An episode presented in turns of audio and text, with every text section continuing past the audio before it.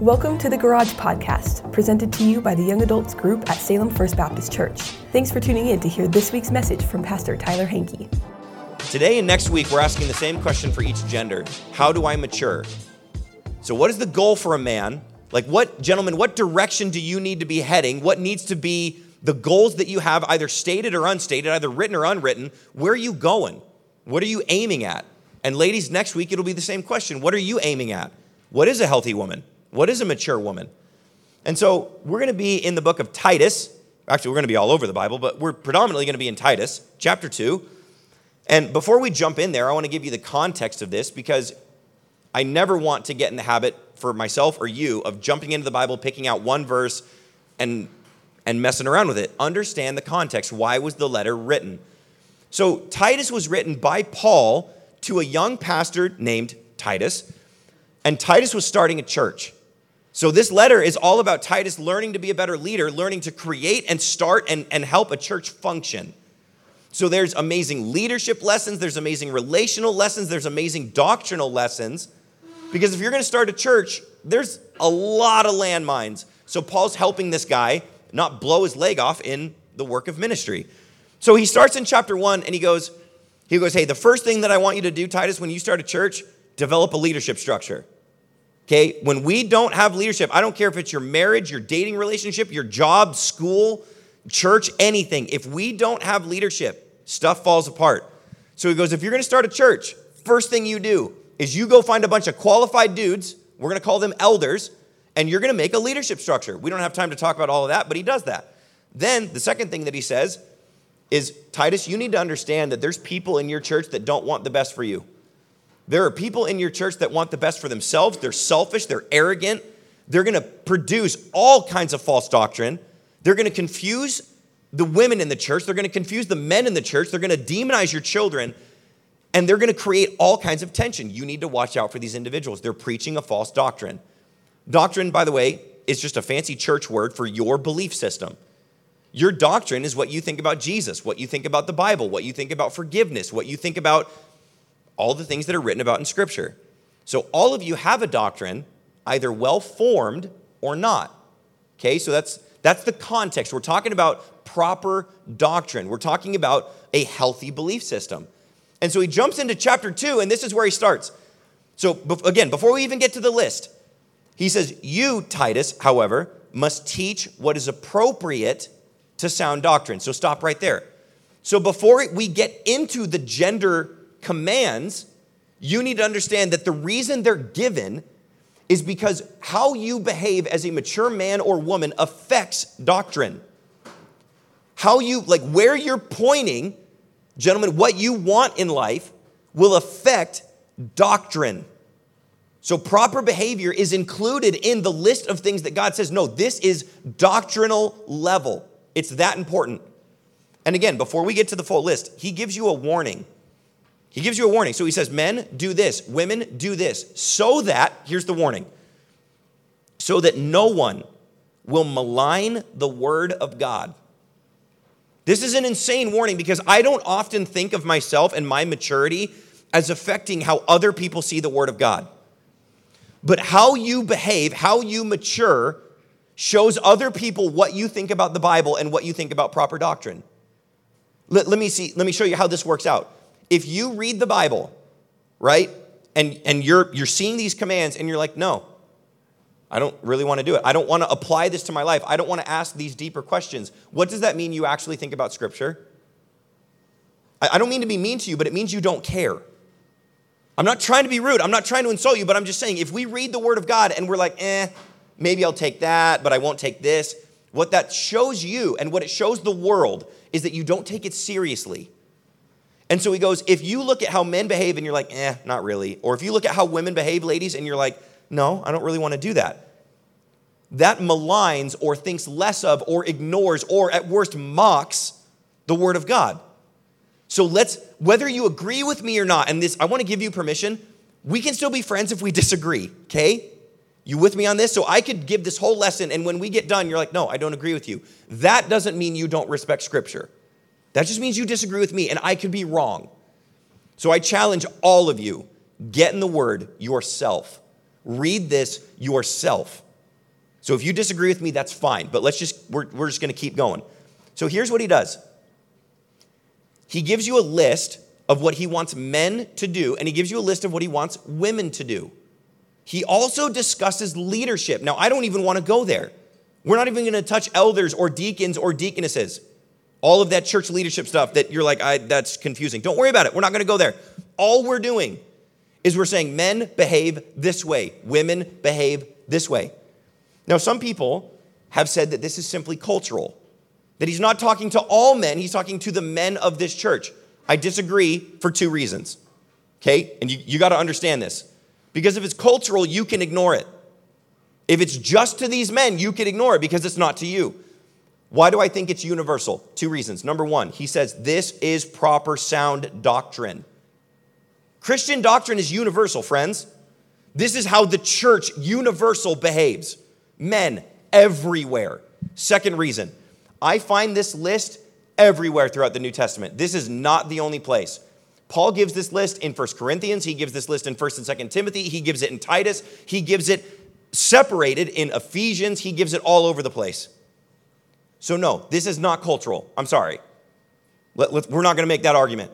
This is universal. This is how men behave, this is how women behave. The thing that I find amazing is that this is even in here in the first place. Like, you know, speaking about just the jumping kind of forward to the apologetic series that we're going to do, multiple other faiths do not, and I'm not trying to demean them, but they don't have code, codes of conduct for men and women. So God looks at you and he goes, Gentlemen, you don't get to behave however you want. You don't get to decide what a man is. God already decided for me and you. Here's what a man is, and here's how a man behaves. Ladies, you don't get to pick whatever you want to do. He goes, No, this is what women do. This is who women are. What I love about this is that this protects you and it protects other people.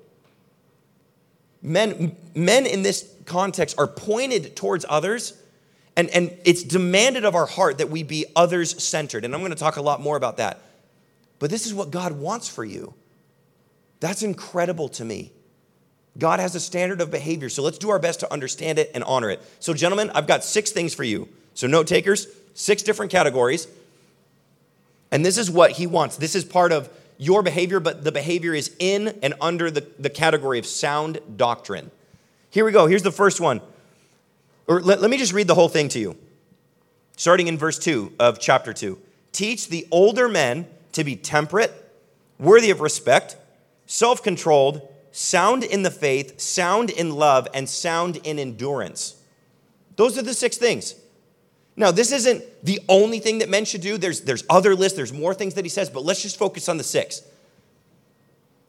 Notice at the beginning, he says, I want you to teach older men. So, what, what's his point here? He goes, On this journey of maturity, he, he starts splitting the groups up. He goes, There's older men and there's younger men. He's going to speak to younger men in a minute. He talks to you directly. But he says, Older men, here's, here's the goal. So, why are we talking about it if we're not in the category of older men? Because all of us need a goal. We all need a target. Okay, if you don't have a target, what are you aiming at? If, if, if you're firing into life and you don't know what you're going for, what are you going to hit? We don't know. Give yourself a goal, give yourself a target. Here's what a good man is. So, ladies, why should you listen? Because this should define your husband. This should define the men in your life. And even if we're not talking romantically, not talking dating or marriage, this should define your brothers. Okay? So as you do your best to love your brothers in this room, to love your brothers in the church, this should define them. So when it says to call call one another to account, call one another to a higher standard, this is the standard. We all need to be in agreement. This is what I want a good man to do. So here we go. First one. A man needs to be temperate. Okay, you don't need a college degree to understand what that word is. This is a man with a temper under control. This man controls his emotions. Now, here's what I love Paul doesn't demonize a temper. Okay, so when you think of an uncontrolled man, you think of a man with a temper, and we always use temper in a negative sense. Your temper is amoral. Your emotions, your, your temper can be targeted for good or for evil. He says, control it. He doesn't say get rid of it. He says, no, a good man, a mature man is temperate. Okay? when you start thinking about evil, you start to realize no, there is a place for my anger. There is a place. I need to direct it. Your anger is not evil. Jesus himself says, Be angry, but don't sin. So there's a line, friends, and I love this because it gives you permission to feel. It gives you permission to get angry. There are things in this life that should anger you. There is injustice in this life that should unnerve you and make you upset. Jesus had plenty of things. If you did dwell with us the last, what, last weekend, whenever we did it, when we were reading through the New Testament, I, I don't know why, but it just hit my mind in a new way how often Jesus got upset with his disciples. He got upset with them all the time, and he straight up called them dumb. He's like, How long are you going to be this stupid? And, and I don't think that he was like insulting in the way that we might. He's just going, Friends, there are things that are good, there are things that are evil, and I need you to understand what I'm telling you. When Jesus goes into the temple, why does he get angry? Why does he flip over tables? He goes, Because you're mocking prayer. You are mocking my father's house. Inappropriate. And he whips them, physically, literally whips them out of the temple. What does that teach you, gentlemen? You need, if you're going to be a temperate man, here's what you need to do. You need to begin to define for yourself what is good and what is evil. There's your homework. I, I, this is what I need you to do when you go home and for the rest of your life. You jump into scripture and you help define for yourself what is good, what is evil, where do I direct my emotions. Because, see, when we forget that, we start getting antsy and agitated, and we will direct our temper at our wives, and we'll direct our temper at our kids, and we'll direct our temper at our boss, and none of them deserve it. You direct your temper at what is evil, your, your temper at what is evil. Let me give you an example. Even the non Christian world understands this.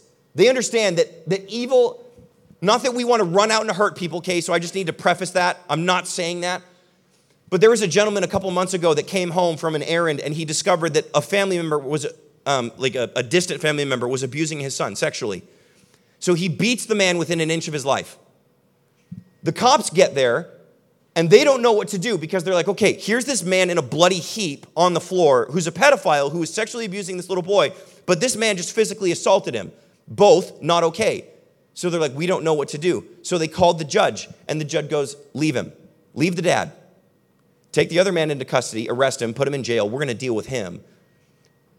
So everyone leaves. The dad stays home. No charges were filed. And when asked why, the judge goes, because he was doing what any dad would do. He was protecting his son from evil. No, I'm not going to arrest him. Now, am I telling you to go physically hurt individuals? No, but if you're a dad and you see your little boy getting sexually abused, if one of you doesn't assault that dude, what? Why? Now, am I saying there's not room for grace? Yes. Am I saying you're a horrible father if you don't beat the dude up? No, I'm not saying that. But that should make you angry. Evil should make you angry. Children being abused should make you angry. Villages getting slaughtered, that should make you angry. Theft and lies, that should make you angry. There is a list in Scripture of what God hates. He hates a lying tongue, He hates it. He hates the shedding of innocent blood, hates it. So, what is a temperate man?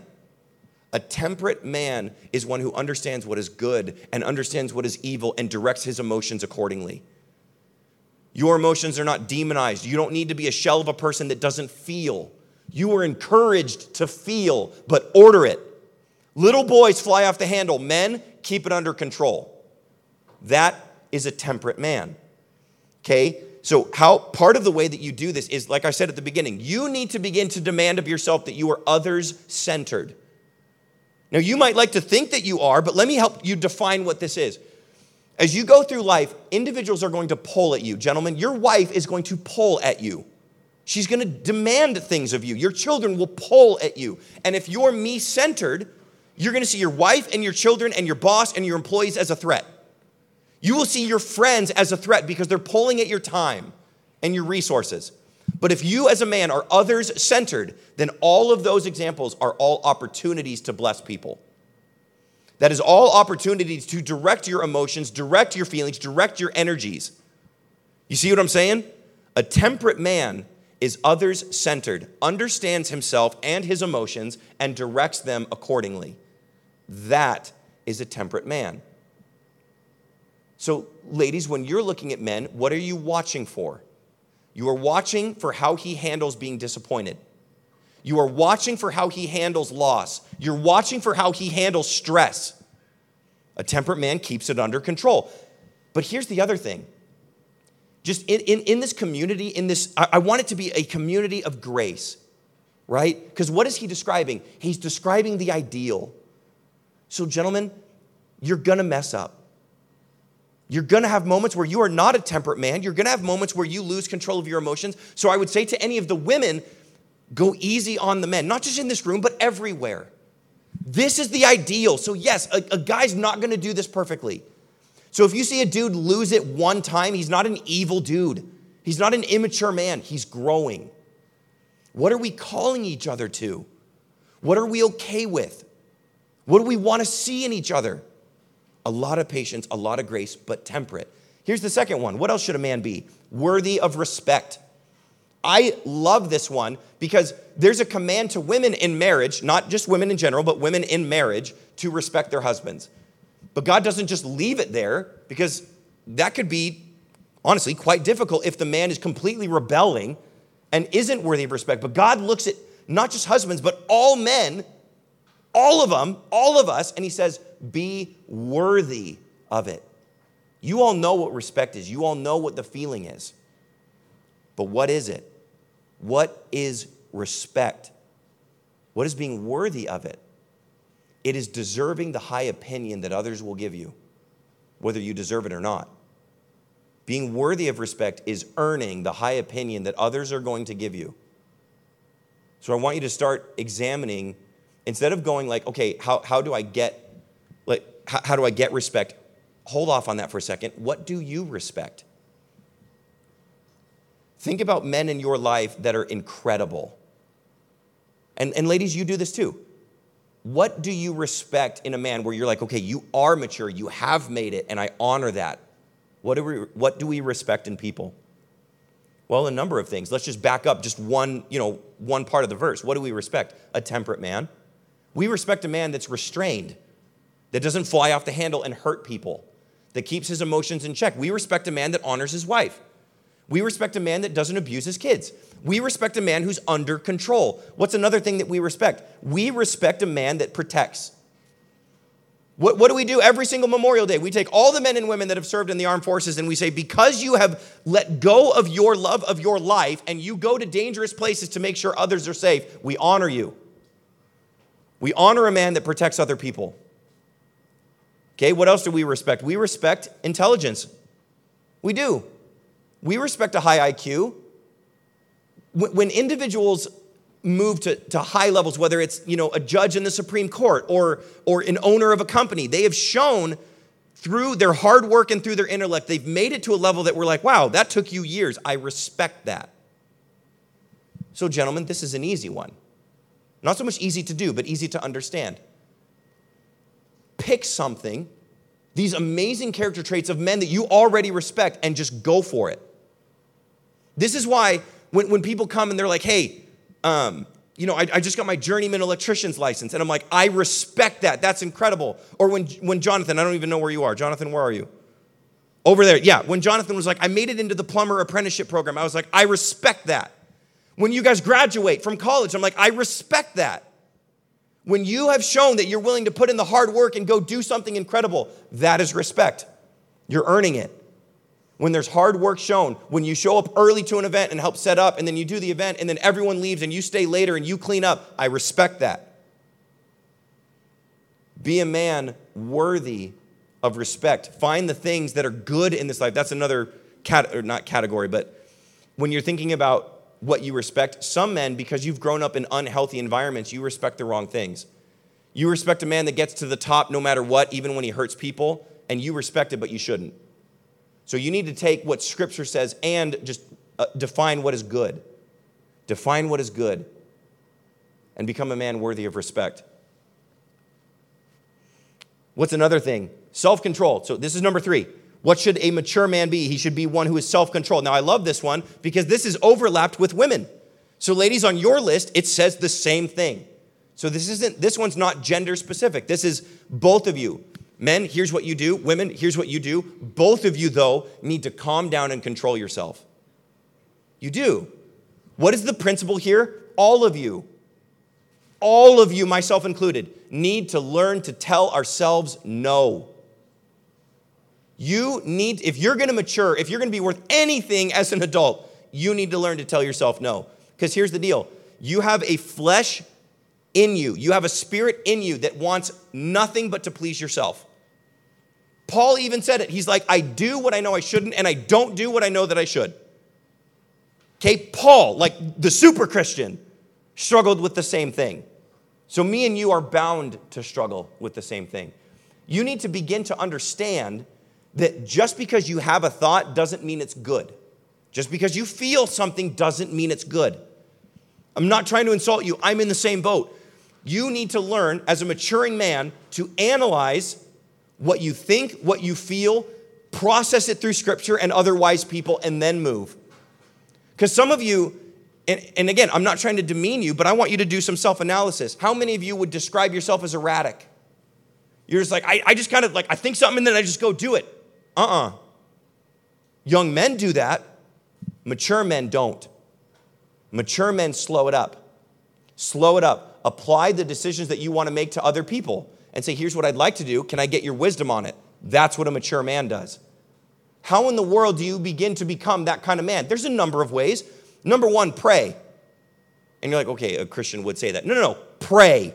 What is prayer? It is slowing down, stopping what you're doing, and asking the Lord, God, what do you think? What do you want for me? Because you built me and you know me better than I know myself. Are you praying? Are you submitting yourself to wise counsel? That's the second thing. Because you want to know what we do, and we all do this. When we are about to make a decision and we're, we're not quite certain about it, do we want to get other people's opinion? No. When we make a decision and we know that it's not a great one, we don't tell anyone, we just do it. Better to ask for forgiveness than permission. No, that's an immature baby. Immature little boys do that. Asking for forgiveness instead of permission. No. Honor others, honor authority in your life, honor wisdom in others, and submit what you want to do to other people that they might bless you with a yes. Because when you get it, then you get you you move forward with the blessing of other people and of God. Self-control. You're going to have anger, control it. You're going to have lust, control it. You're going to have a desire for your own self-pleasure, control it. You have an incredible mind, control it. You have a mouth that will utter all kinds of words, learn to control it. Learn to control it so that you and others around you don't get hurt. Paul says of your mind that it is not good by default. Romans 12, 1 and 2. He says, Your mind needs renewing. Okay, you need to believe that. Your mind is not good by default, your mind is bad by default. He says, No, renew this thing. Your heart. The prophet Jeremiah says, Your heart in you, basically, he's saying the soul of who you are. He goes, It's not good and it can't be trusted. It's evil and wants its own good. That's in you, that's in me. And so when Jesus is teaching the New Testament church, here's what he says. When Jesus is teaching everyone, he says, Out of the overflow of the heart, the mouth speaks. And that can be good or bad. So, as you process your life, the music you're listening to, the movies that you watch, the friends that you hang out with, the books that you're reading, all the stuff that you're taking in, he goes, You need to categorize that. He goes, It's either good or it's bad. And so, out of the good that you begin storing up in you, that's going to come out. Out of the bad that you're storing up in you, that's going to come out.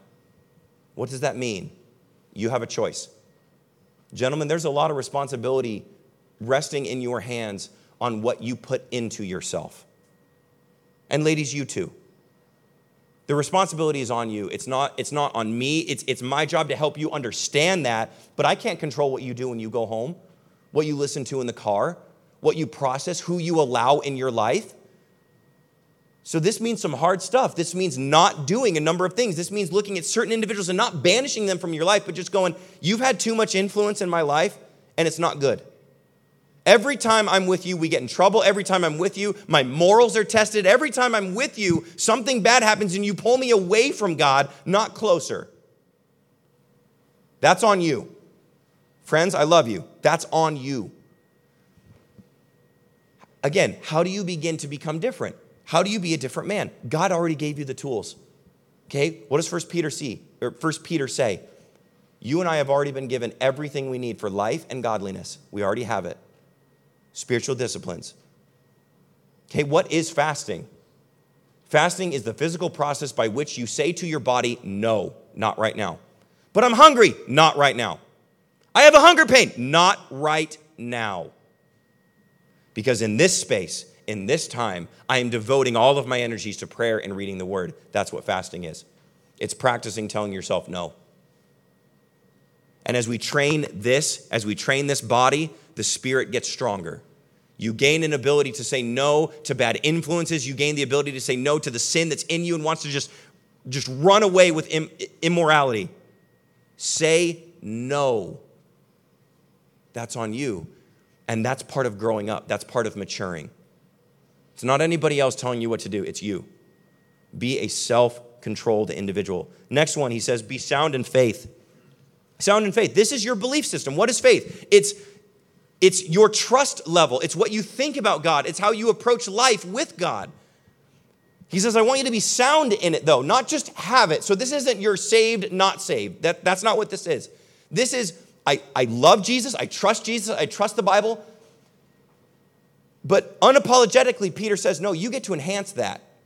Okay, it's like this all of you have a physical body, right? All of you do. You're here right now. But some of you have a weak body, and some of you have a strong body. Okay, not trying to make anyone feel bad. I'm just saying, all of you have a faith. Some of you have a weak faith, others of you have a strong one. And he says, you get to enhance it. Again, the responsibility is with you, and that's a scary thing, but it's a beautiful thing. If you want a stronger faith, go get it. Your faith gets stronger in, in one of two ways, and sometimes both. Honestly, all the time, both. Let me describe this to you. You read in 2 Peter chapter 1, verses 5 through 7, he says, add to your faith. Now, stop right there before we read the list. He says, add to it. That word add gives the connotation of enhance or upgrade. Okay? Upgrade it. Add to it things that make it better. Add to yourself things that make you better, make you stronger, make you smarter. What does he say?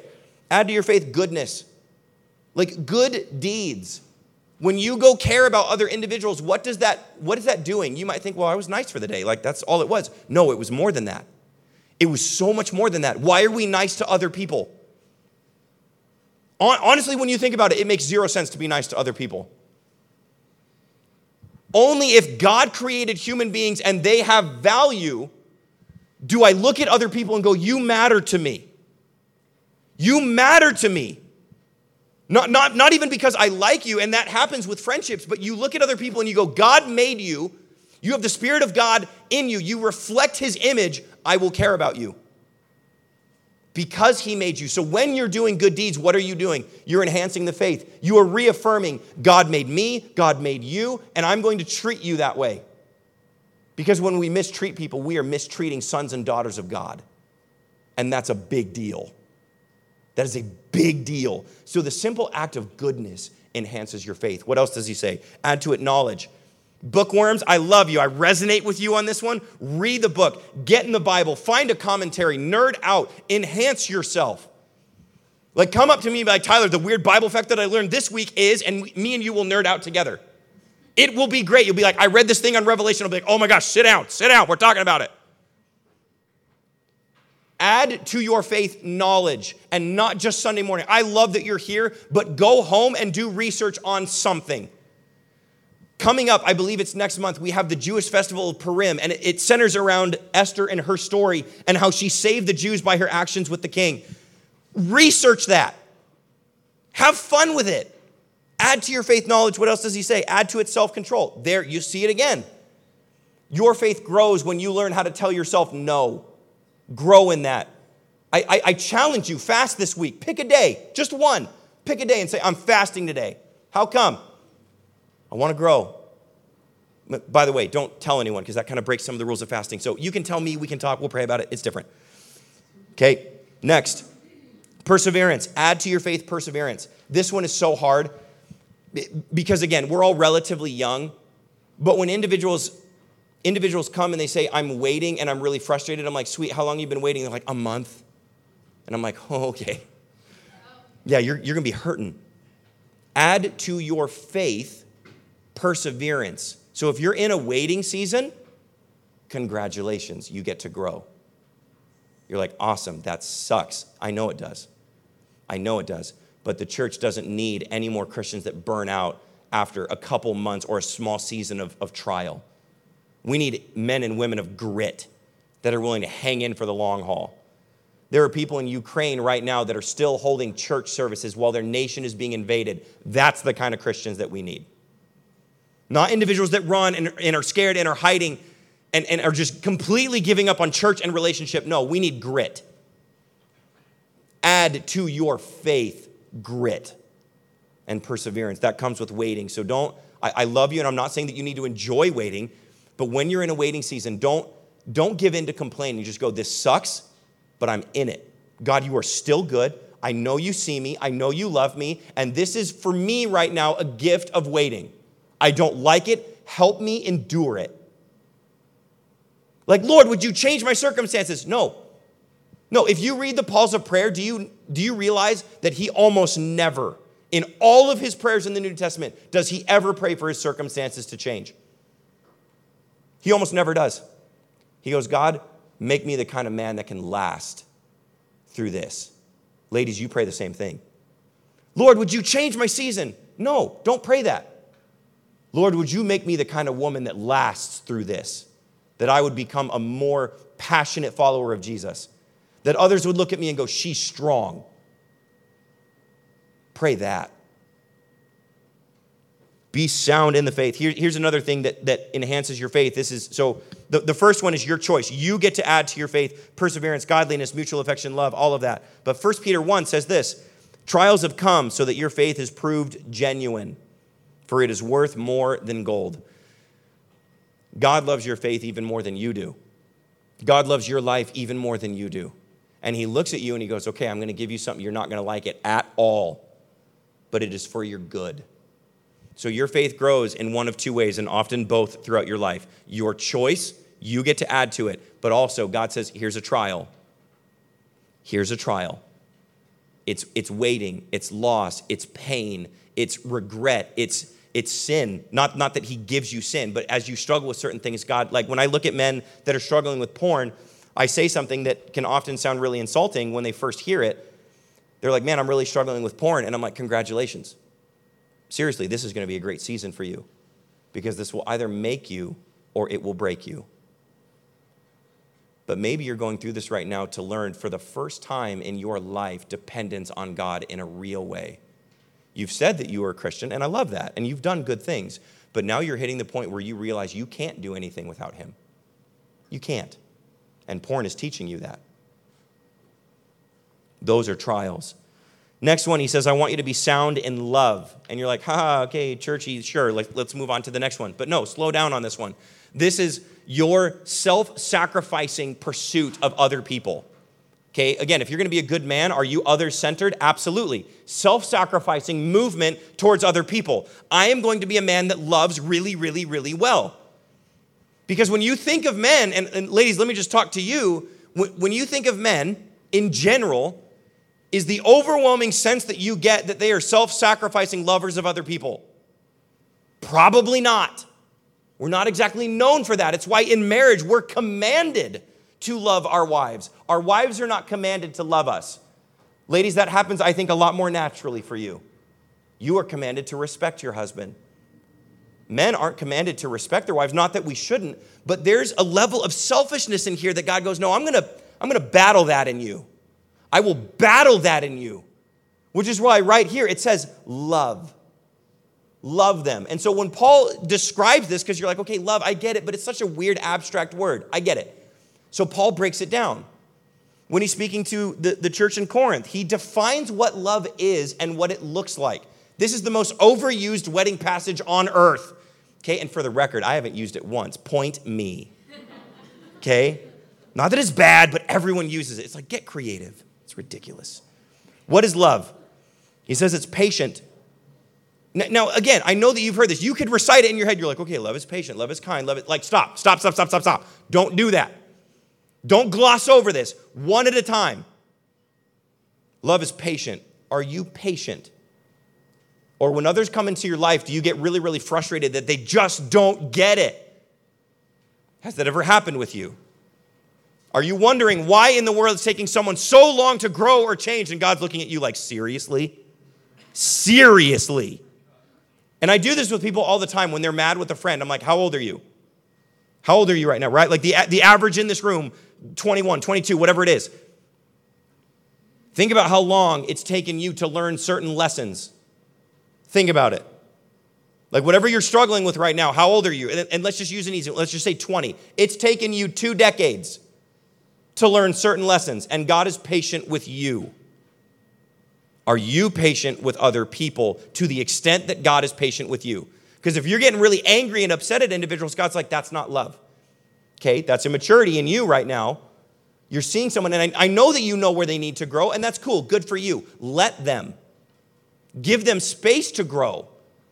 Stop beating them up because they're not learning something at the pace that you did. Love is patient, it's kind. This one's a gut check. Go to your most honest, blunt friend, and we all got one, right? Like the individual that we're just like, mm, like, can you just not talk as often? But th- in this case, in this case, they're going to be really beneficial to you. Go to that person and say, Am I kind? Am I kind? And in their honesty, they might be like, I love you, but no, you're not. You're not a kind person. I love you, like we're still friends, but you're not nice. Congratulations, you have something to work on. You, you get to look at that list and not go any further. You're just like, I'm not a kind person. So stop. Don't move on down the list. You're not kind. And your blunt friend isn't either, so you can help each other.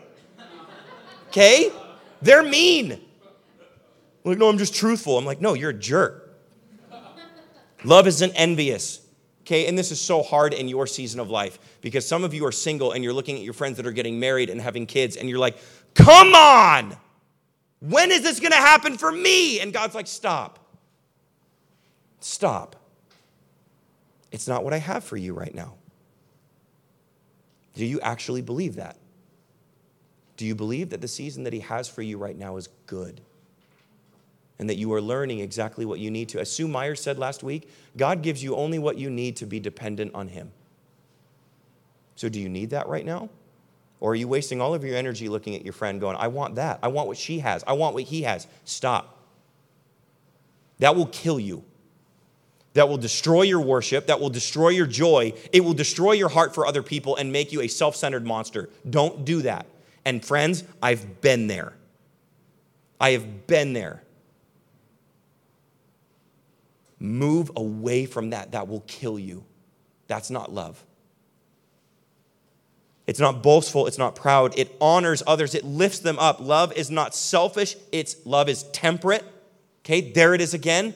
This universal idea that we have control over the emotions that God has given us.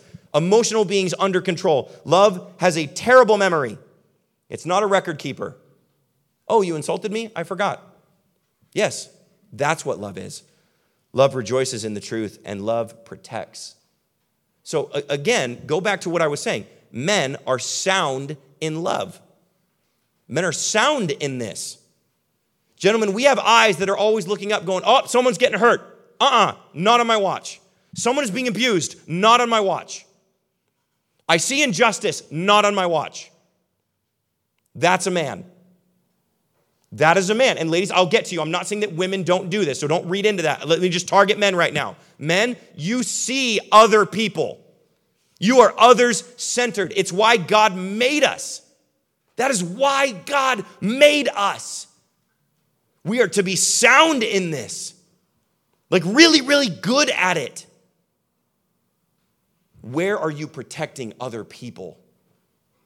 And are others in your life safe? By the words that you use, the actions that you take, the things that you do, are they safe? Because love protects. Love protects. Love always trusts, it always hopes, and it always perseveres. And this leads us to the final one. Men are sound in enduring. Men are sound in endurance. Men don't quit. Again, ladies, don't read into this. I'm not saying that you don't. We're going to talk about your endurance and your strength and all of that, and it's beautiful. But men, hear me. Men don't stop. Okay, when I and I'm not trying to sound arrogant. Let me just like paint you a picture of a normal day. I wake up in the morning and I go to the gym immediately. First thing that I do, I come and that's the only me time. And then I come home and I change, I get ready for work and I'm at work all day, loving other people, planning messages, doing counseling, all of that. I come home and I'm tired. I am tired. But honestly, that doesn't matter. Doesn't matter. Not to my 5, 7 and 3 year old.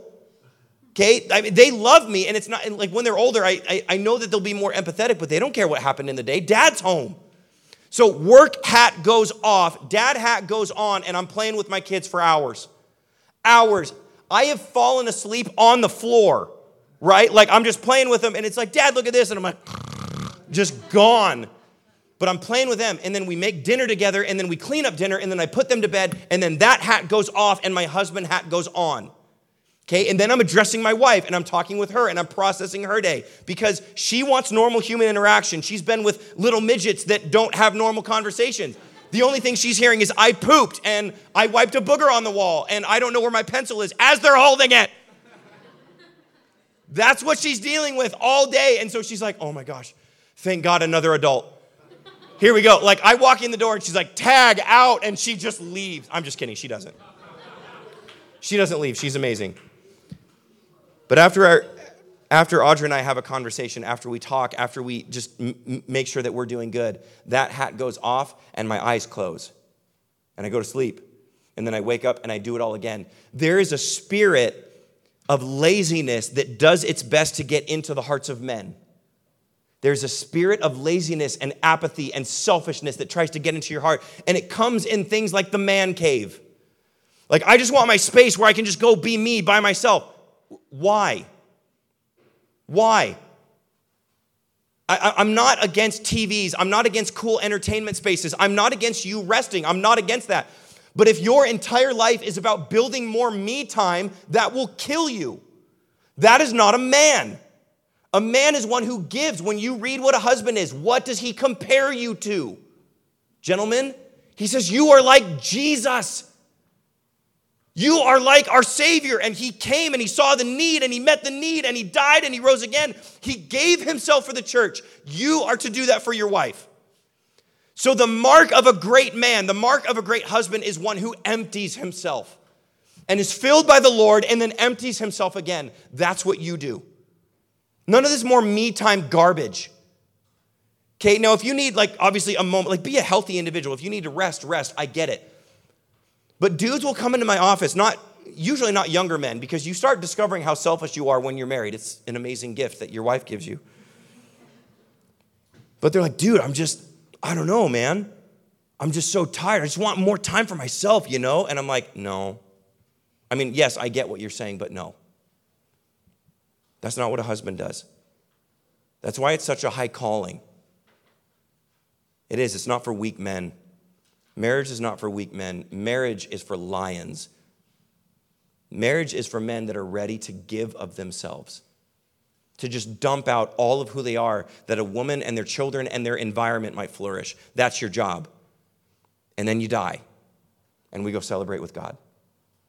Am I saying you never have any fun? No, that's silly. You will have a truckload of fun. You will be blessed in ways that you can't possibly imagine. But if I build my life around always trying to find more rest and always trying to find more me time and always trying to retreat to my man cave, is that building endurance? That's like saying, like, man, I want to be a man. Like saying you want to be a man is like saying I want to be a long distance runner. It's like, okay, that's great. That's a good thing. Start training. Start running. Like if I said to you right now, like, hey, tomorrow we're all gonna go run a marathon. Like all the dudes in this room, we're all running a marathon. Like none of you would come back to the church. You're like, nope, I'm not about that life. But if we had all been training for five years before we even began to touch the race, if we were all diligent to run every day, and I said, Tomorrow we're running a marathon, you'd say, Okay, I'm ready. So, what do you do right now? What do you do right now? You engage in what's difficult. You engage in spiritual disciplines, you engage in relationship. You look at those individuals that kind of drag at your, you know, your normal. You're like, okay, I, I wouldn't normally be friends with him. Okay, good. That's someone you should go talk to. Not that you need to be best buddies, not that you need to do everything together, but community life is about being together and, and, and dealing with individuals that are different than us. That's where unity comes, that's where growth comes. I, I know I sound like a broken record, but you want to know how you learn to endure? You serve. You serve. You go do thankless jobs. Like Nate the other day was hanging out with me at my folks' place and we were serving junior highers. That man jumped in stall after stall after stall as young kids were learning to operate a pressure washer, and I love them, but they sucked. Like it was bad. And Nate's just guiding the gun and he's sitting with them and he's getting, you know, muck and pee and poop all over his body. And I was like, oh, brother, that sucks. And then I left. But I'm just kidding. I was there in and out. Like Nate can testify. I was there with you. I was in. But what I loved is that even when everyone started cleaning up, Nate was still there. He didn't leave. He's like, the job's not done. I was like, that's a man. That's a man. Where are you serving? Where are you giving of yourself? Where are you letting go of more me time? Brothers, I love you. You don't need any more of it. You don't. You don't need any more me time. That's a boring life. I want you to get to the end of life and I want like I want you to, you know, you're dead in the in the coffin and you're in heaven and you're looking down. I want to see a line of hundreds of people going, "He helped me, he helped me, he helped me, he blessed me, he helped me heal. He he he taught me how to, you know, hold on to my finances, he taught me how to love my wife, he taught me how to love my kids." I want a line of individuals that you blessed that bless everyone with the stories of you. I don't want your coffin to just be sitting there and everyone's like, "Well, he played video games really well." He didn't really love people. He was pretty selfish and garbage with his money. I mean, he worked hard, but he only ever blessed himself. Where are we enduring for other people? And, and, and get this this is hard. Like endurance athletes, hard. You don't just become one. So, ladies, this will take the men in this room and the men outside of this room, this will take us a while. You don't just become a long distance runner, you got to start running. And we're going to trip and we're going to fall and we're going to complain sometimes. And we're not going to look like the most stellar of human beings, but we're going to get there. Pray for us. Pray for your brothers that they might be this kind of man. Here's the opposites of all of these six, and then we'll be done. The opposite of temperate, worthy of respect, self controlled, sound in the faith, sound in love, and sound in endurance is this explosive, pathetic, out of control selfish, weak in the faith, hateful, and unsustainable. Gentlemen, I love you, and I, I know all of you well enough to know I know you don't want any of that. So you look at this list and you say in your heart, This will define me. Okay, this will define you. This is what a good man is. Let's all run after it. Let me pray. Father, thank you for your word, which is in many places beautiful, and in others like this, it's beautiful, but it's so hard. It is hard work to control my anger. It's hard work to not be selfish. It's hard work sometimes, instead of just sitting down and being lazy, to get up and be worthy of respect that others give me. That's hard. It is hard to love. There are some moments where in my sin, I wonder if I'm even saved. So to be sound in the faith, just seems insane. Would you help us? We can't do this without you. We can't. So thank you for giving us the Holy Spirit. Thank you for transforming us. Thank you for giving us new desires. Thank you for helping us look at this list and love it instead of running from it. I pray for all of these men an incredible blessing. I pray for a week free of distraction that they can look at this list and really define for themselves where they want to see this in their life. I pray for very specific goals. I pray for measurable goals. I pray for men that would become more and more like this, that our church and our city and our families would be blessed. Pray this in Jesus' name. Amen. Ladies, next week it is your turn. We're going to jump into the same area so you can read ahead if you want to and prep for next week. Have a great rest of your day. Thanks for tuning in to the Garage Podcast. We hope the message has made you think deeper about faith and will strike up new conversations as you go about your week. If you want to hear more messages like this, make sure to subscribe so you never miss an episode. Have a great week.